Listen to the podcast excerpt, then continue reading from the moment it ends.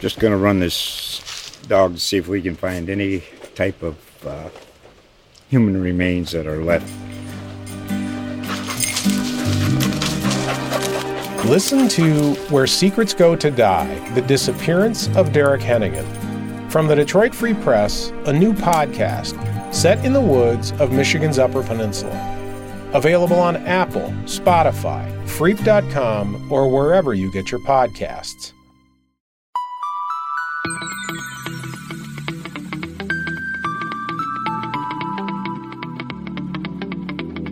What's up, everyone? It's Michael Scotto, Senior NBA Insider for HoopsHype.com and the host of the HoopsHype Podcast. The Brooklyn Nets came out of the All Star break making the biggest splash, firing former head coach Jacque Vaughn and naming Kevin Ollie as the interim head coach. With that in mind, I'm joined by my man Brian Lewis, who covers the Nets for the New York Post to break down what's ahead for the team's coaching search. We'll talk Mikal Bridges' future, a little bit Nic Claxton and Ben Simmons, time permitting. We got to get out of here because they're going to close the lights here at the HSS Training Center. And I see Brian laughing next to me. But Brian, I mean, first off, uh, like behind the scenes, there were some rumblings about players, in, including Mikal Bridges, and and I even heard Spencer Dinwiddie when he was here, still on the team, and others that weren't totally thrilled with Jacque Vaughn's game plan centering around Ben Simmons, who's been injured for the vast majority of the time with Brooklyn, and now you go to Kevin Ollie, who when he was a player was always identified as a future coach. He was a strong candidate for the Pistons job previously. Now he gets a shot with the Nets. I think it's worth noting that there were two other teams that had interest in bringing him on as an assistant before the Nets did as well. Um, sources have told HoopsHype. But now, Brian, we wrap up here, and GM Sean Marks says there's no playoff mandate from owner Joe Tsai for the rest of the season. You've written about it. I've certainly written about it. They don't want to tank and bottom out. So when you look ahead now, one, why do you think now was the time, you know, aside from maybe a 50 point loss and your star player calling a guy out and the game plan, that this was the end of the Jacque Vaughn tenure. And, and what do you expect from Kevin Ollie now going forward with 28 games or so remaining eh, coming out of the break? Well, hey, thanks for having me. It's hard for me to tell you what I expect because I haven't seen him coach on a professional level, right? I mean, we saw him coach at UConn and he was obviously resoundingly successful as a collegiate coach. Uh, but even on a professional level, we haven't seen him coach. Remember, he was whatever his whatever his title was, like coaching supervisor or whatever it was of overtime. So I can't tell you what kind of stylistic changes he'll make, what kind of schematic changes he'll make. What I'll say is the players clearly respect him, and the players, when they have had an opportunity to have responded to him, you remember the Charlotte game. He gives a speech before Orlando. They go out and beat the tar out of Orlando. So clearly, this is a guy that players respect and respond to. If you're going to ask me what kind of tactical changes he'll make, it's probably a little bit too early for me to say that. He talked about looking for hunters on this team, and the hunters are going to play. I mean, I thought that was a an interesting quote. I mean, anything else you take away that um, whether it's from the Jacque Vaughn era or what could be ahead from Kevin Ollie that sticks out to you based on everything you heard from today? Well, I mean, listen, I think Jacque Vaughn is a classy guy. I think he's a good person. He's a genuinely seems to be a good man. Um, I would be concerned, right, if he had been the coach for the rest of this regular season, going into the off season that things were going in the wrong direction, right? So when people say, well, why do you make this move now? Yes, Sean pointed to it. There is the all star break component where you actually have a couple days to get in some practice time. Two, you alluded to the 50 point loss. It wasn't just the fact that you got the tar beat out of you in Boston, it was the fact that you're going in the wrong direction and players seem to be disgruntled. Publicly, they're disgruntled. And yes, privately, they were even more disgruntled. So I think the timing of it is we have to make this decision now before more damage is done and you have a toxic environment. And now you talk about that environment. Part of the environment for the Nets is it starts with the top of the chain, and that starts with Joe Tsai and Sean Marks. Now, you know, some rival executives have privately wondered about the future of Sean Marks in Brooklyn, but today, um, as we're recording this after Sean Marks' presser. You had asked him about his confidence in having the ability to hire a coach, and he publicly stated in reply to you that he's been given no indication by Joe Tsai that he won't be making the decision. And I was curious from from that aspect. One, were uh, you surprised, like at all, that um, you know he's been given that power at all, um, given the way that things have gone for the Nets this season?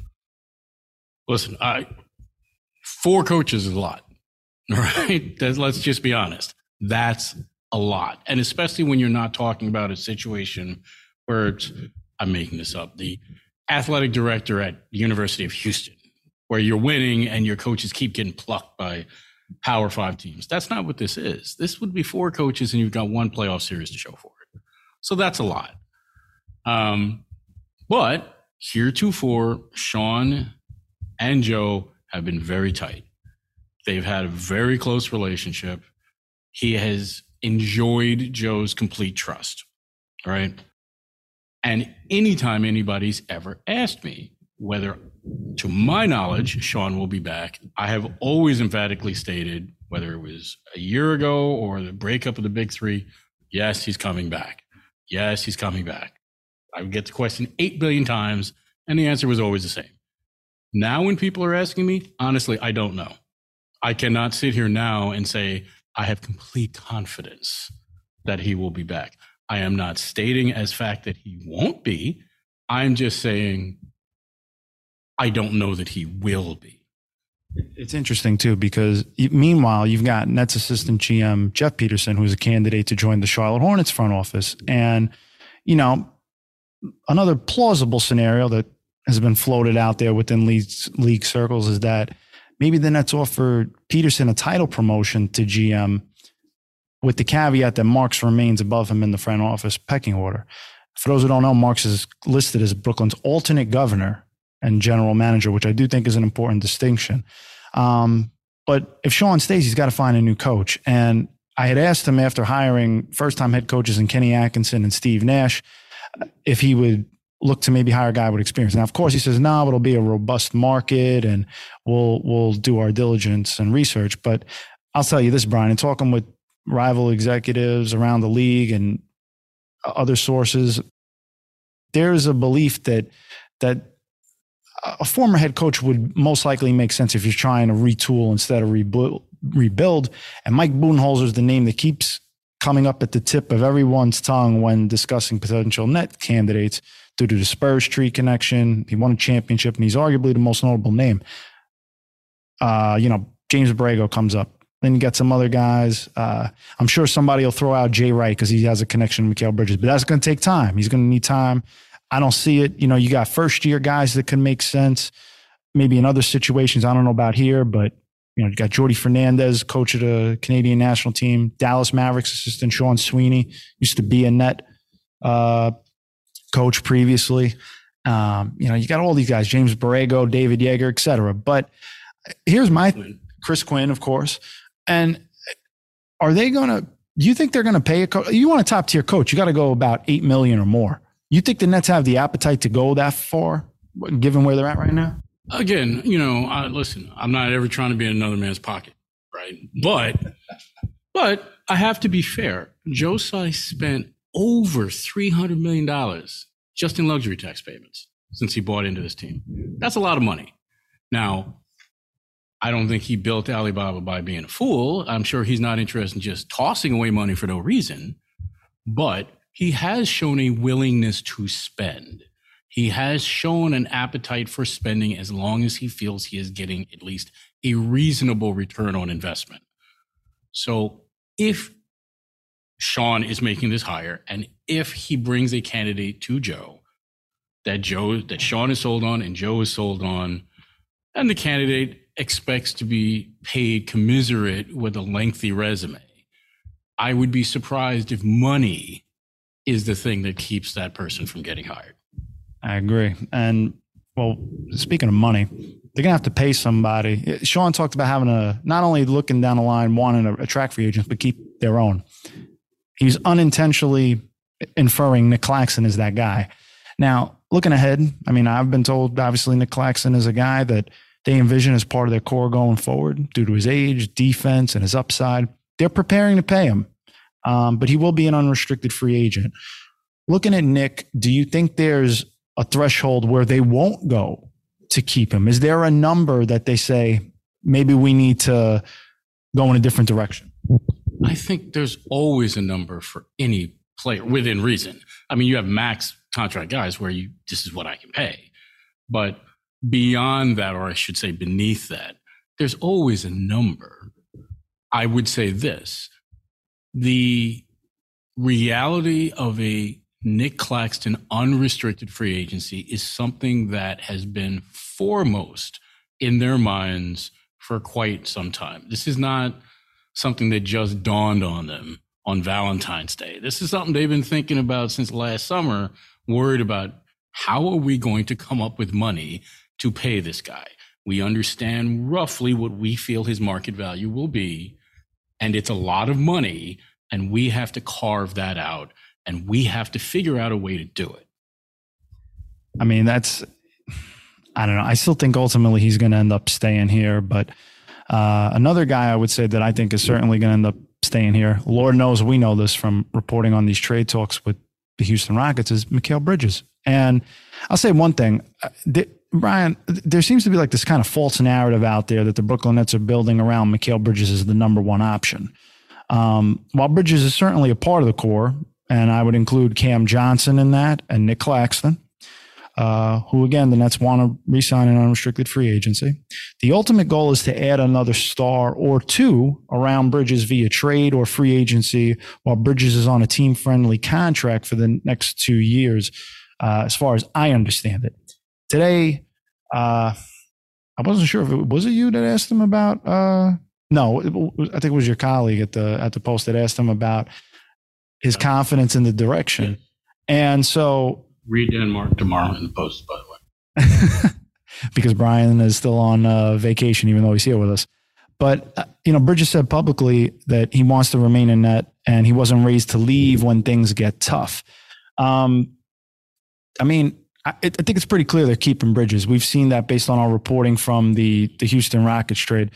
Do you see any way that that changes over the summer? And if it doesn't, how do you how do you think they can get another star and who do you think maybe would fit that bill that they would go after? Okay, so you're throwing this to me because you know this is riling me up here. Reading comprehension, folks. When here's the thing.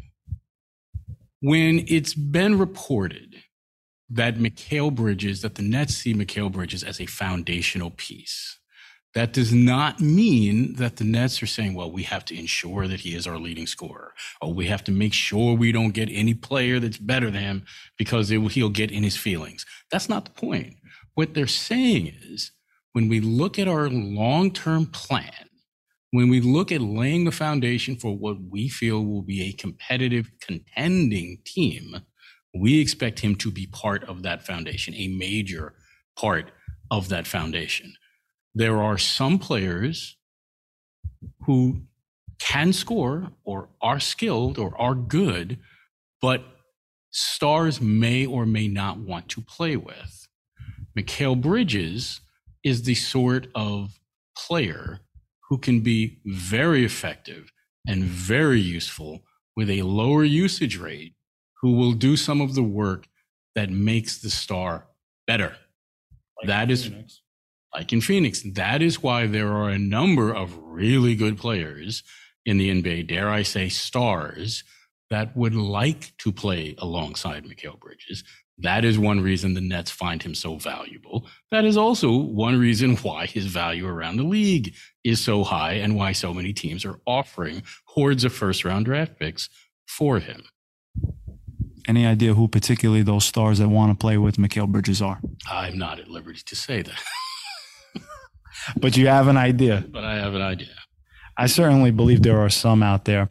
I think the big question people are going to have is down the line is it going to be a Donovan Mitchell, for example? Because you have to wait and see what happens with Cleveland in the playoffs. And obviously, a lot of teams are chomping at the bit, thinking that, you know, there's a shot that he would want to leave at some point. Uh, but I certainly think it's predicated on what happens with Cleveland in the playoffs you know, he's talked about it uh, when I've seen him in, in Barclays Center, even as well, that, you know, it, it all depends on the playoffs. They got to, as a team, they got a good group, but you get judged on the playoffs. And I think that's certainly fair for, for him and, and that team. There's two more guys I want to touch with you on before we kind of shut the light. And, uh, I think the first one we'll start off with is a guy who I think can help them get a star, but it's via trade.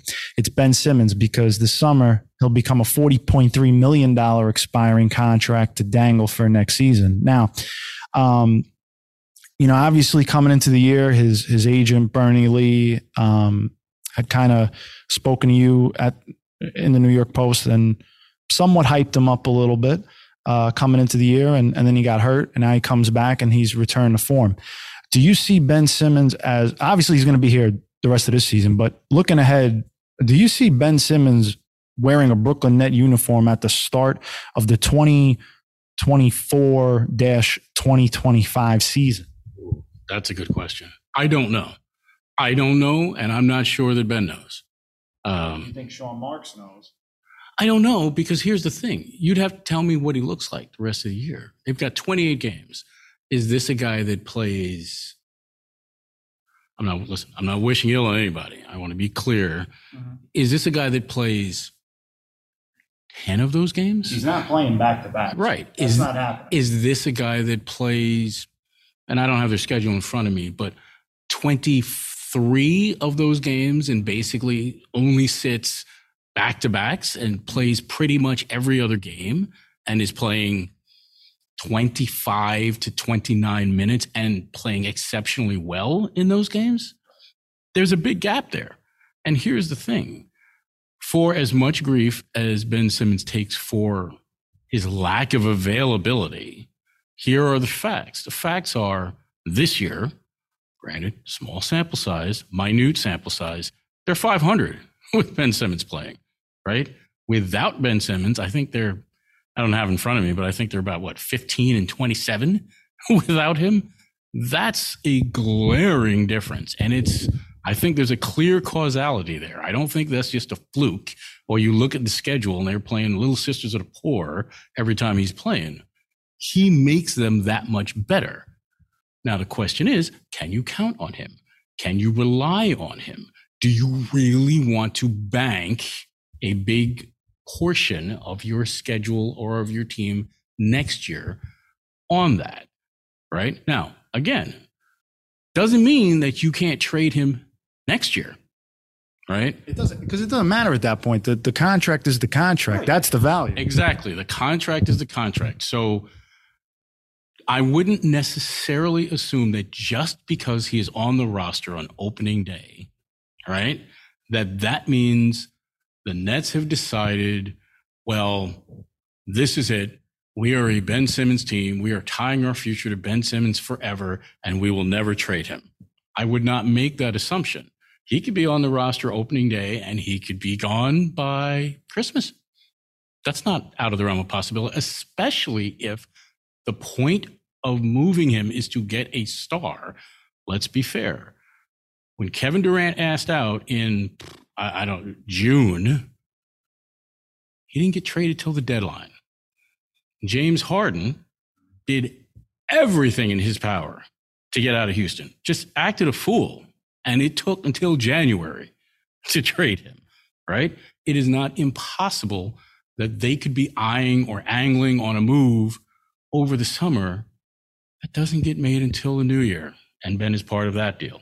There are a number of ways that could go. So I wouldn't I wouldn't pigeonhole this and just put it in a neat box. Even if he doesn't get traded, though, his contract could just expire and they can use it as, as cap space.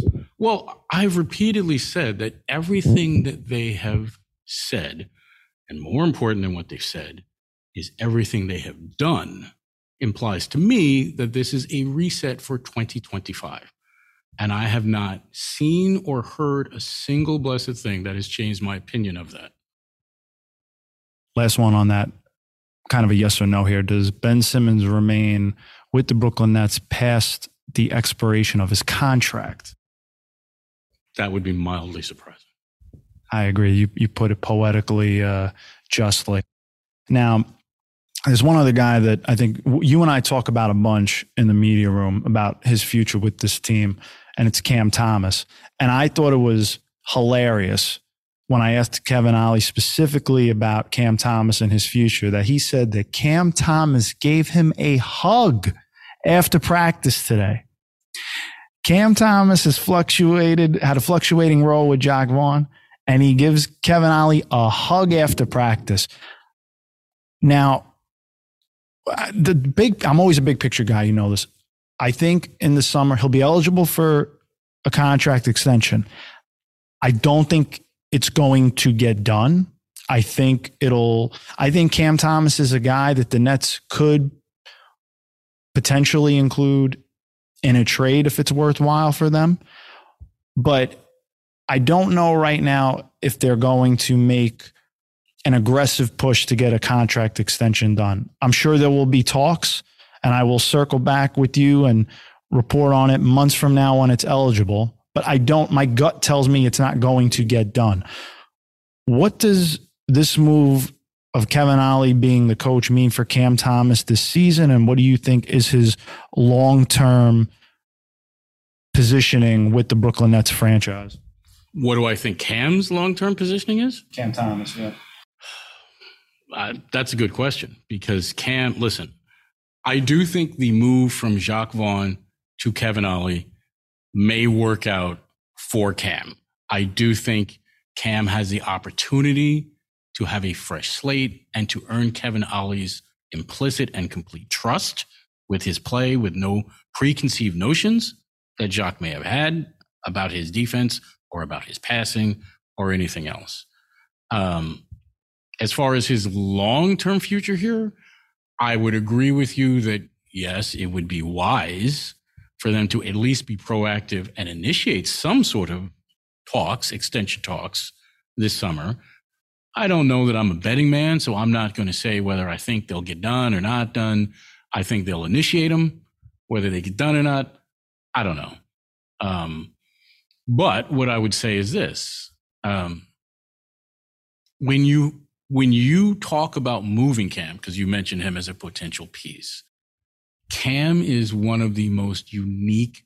No, he's not one of. I'm lying. He's the most unique player that I've dealt with professionally since I've been on the NBA beat in terms of his wide, disparate value throughout the league. If I go to 10 different guys in the league and ask them what Cam Johnson's value is, they pretty much all are going to say, give or take the same thing. If I ask them what Mikal Bridges' value is, they're pretty much all going to say something similar. I've had scouts that have wildly different views on Cam Thomas. So I think there are teams that value him exponentially more than other teams. So when you're trading him, it becomes more complicated because when you're trading, you know, whatever, doesn't matter. If you're trading Nic Claxton, if you're doing a sign trade Nic Claxton, I think everybody knows what Nic Claxton is. So it doesn't matter where you're sending them because you're going to get commiserate value. With Cam, you have, would have to be really, really, really careful and do your homework on where you're sending him because you send him to the wrong place, they just don't value him as much. You send him to the right place, yes. So that makes any trade more complicated. That means a three team trade now all of a sudden has to become a four team trade or a two team trade has to become a three team trade. To your point, I have one GM whose team faced the Nets, and he told me that Cam Thomas was the best player on the floor for the Nets that game. I've had other GMs say that, hey, he's got to improve as a defender, which I think everybody certainly would say, and he knows it. He's he's doing the work to do that. Um, and at times he can his shot selection needs to improve as well. But brother, they are literally going to shut the lights on us in a, in a in a minute or so. But I wanted to thank you for joining me, brother. And I think after the season, we'll certainly do something more in depth. But I appreciate you, man, because I know this is a, a, day off for you. Thanks for having me. I appreciate it, man. We'll definitely get together in off season. My man. I also want to thank everybody else for tuning in. If you want to hear more episodes of the HoopsHype Podcast with guest appearances from NBA players, coaches, executives, and media members like Brian Lewis, you can like and subscribe to it on Spotify, Apple Podcasts, and anywhere else you listen to podcasts. You can keep up with my tweets on Twitter at Mike A. Scotto. Make sure you're following Brian too. He's at nypost underscore Lewis. Until next time, I'm your host, Michael Scotto, wishing you and yours all the best. Just going to run this dog to see if we can find any type of uh, human remains that are left. Listen to Where Secrets Go to Die The Disappearance of Derek Hennigan. From the Detroit Free Press, a new podcast set in the woods of Michigan's Upper Peninsula. Available on Apple, Spotify, Freep.com, or wherever you get your podcasts.